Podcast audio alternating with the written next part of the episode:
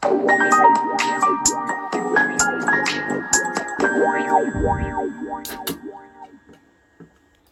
んばんは、レディオステーション H&DJ ヒロです。時刻は10時になろうかなっていうところです。あと2時間です。私の命はあと2時間でございます。やっぱりね、酒でも飲んでないとやってられませんよね。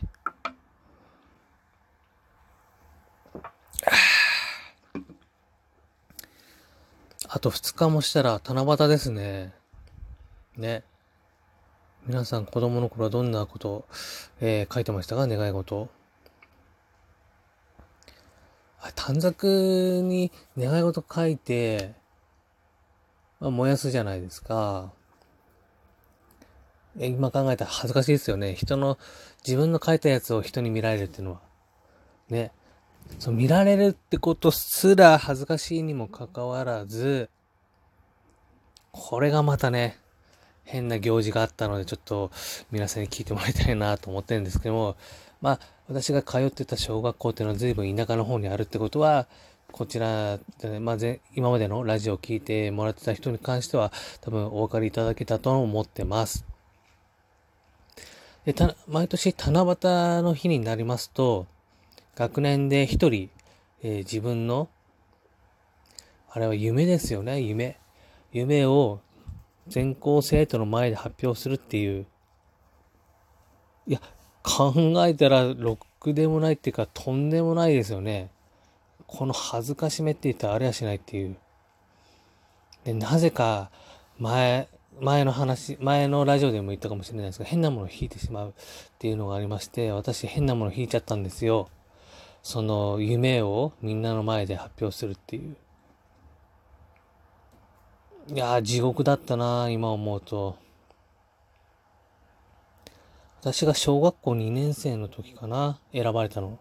代表に。なんで選ばれたのか。くじ引きか、なんかそういったもので決めたんですよ。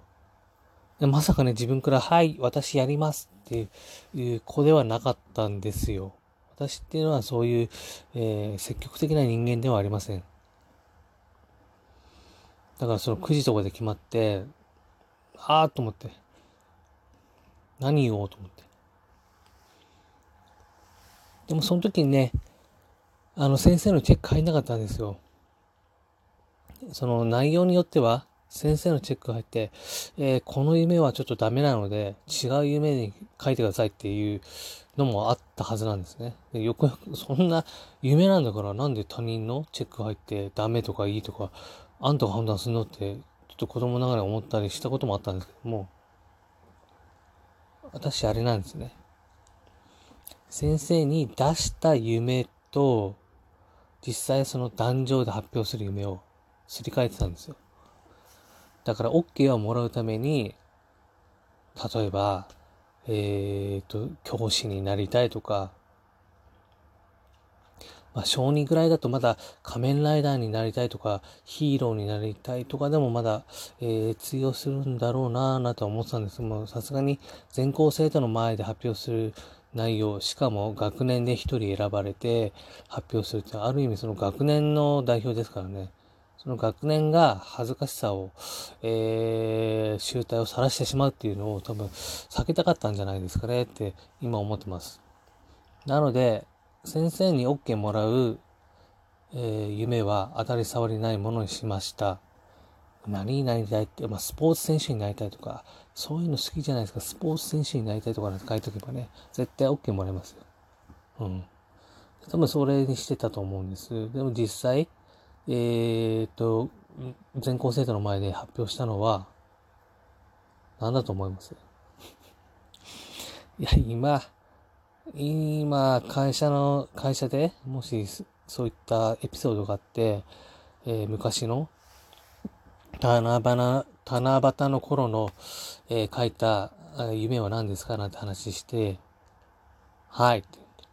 堂々と、今でも俺は言えますけどね。その時、みんなの前で言った夢は、魔法使いになりたいって。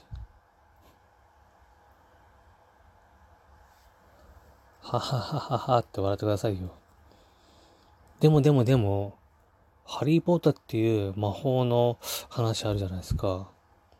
ああいうのがあるってんだから別に魔法使いになりたいっていう、そういう夢でも全然おかしくないなと思ってますよ。うん。いや、その当時本当に自分がなれるかどうかなんて考えてなかった。なりたかったっていう、なりたかったっていう心の、それがあったからそれを書いたんですよ。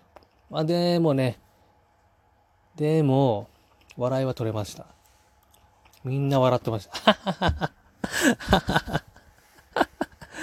中にあいつ何言ってんの？バカじゃねえの？って。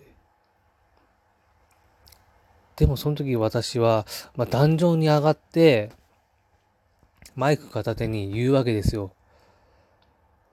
私の夢は魔法使いになることです。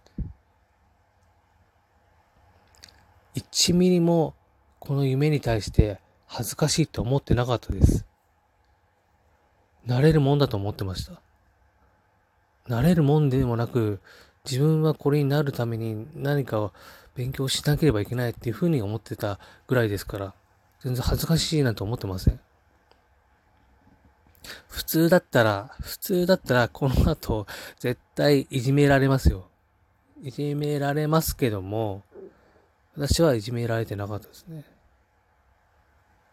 まあちょっとバカにはされてたのかなと思ってますけど、今にして思えば。でもどうしても魔法を使いたかったんですよ。魔法を使いたくてうずうずしてました。さすがに、えー、外冒険のまたがって、そんな魔女の宅急便じゃないですけども、そんな風にはしてなかったですけども、頭のどっかではそういう、えー、例えばね、悠々白書っていう漫画、えー、皆さんあったの分かってますかね？えー、アニメでも放送されてましたけども、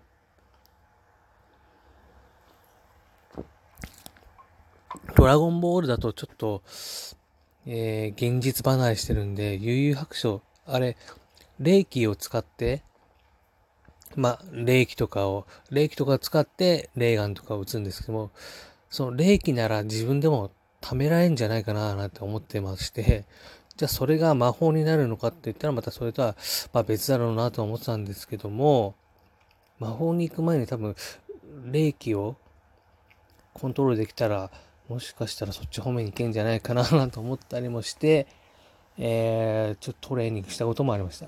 あトレーニング。はい。でもまあ、ね。それはさすがにね、年を重ねていけば、魔法使いになり、なれるわけないっていうのは分かってるんですよ。ファンタ、ファンタジー、ファンタジーの世界が好きだったのは分かってますし、ファンタジーの世界に憧れてたのも分かってますし。でも魔法を使うには、努力努力しかないっていうふうな考えもあります。だその魔法っていうのが形を変えて自分に力を与えてくれるもんじゃないな、自分に力を与えてくれるものなのかななんて今では思ってますけども、もし本当に何か一つ夢を叶えてあげようっていうふうに言われたら間違いなく魔法使いになりたいっていう、そういう力を私にくださいっていうふうに願いますけどもね。短冊に書いて。皆さんはどうですか？短冊に書いた夢、今思い出せますか？私はね、思い出せますし、えー、ちゃんと学校でですね、その竹に、えー、どっかの裏山から竹を切ってきて、それに短冊で紙をね、こう結んでね、えー、そうやってそれが燃えていくところまで私見てますからね。えー、田舎の学校なんでね、そんな燃やす場所なんてたくさんありますからね。まあ、そういうの見てるとね、あ本当に天に昇って、えー、神様がそういった才能を私に与えてくれるかもしれないっていう、ちょっと宗教的な話、宗教的な考えになってしまってるのかもしれないんですけど、そういう信仰心が、えー、なんか、ちょっと生まれたなぁなんて思ってます。ね、やっぱ魔法使えたらいいですよね。自由自在に。でも自由自在だときっとね、飽きちゃうんじゃないかなと思って、例えば、一日の何時間だけ使えるとかね、そういう限定的な、えー、な方が意外と長続きするんじゃないかななんて、えー、思ったりもしてます。まあ、今日はですね、魔法について話してみました。皆さんはどんな魔法が使えますか？それではまた。ラジオは、うん、難しい。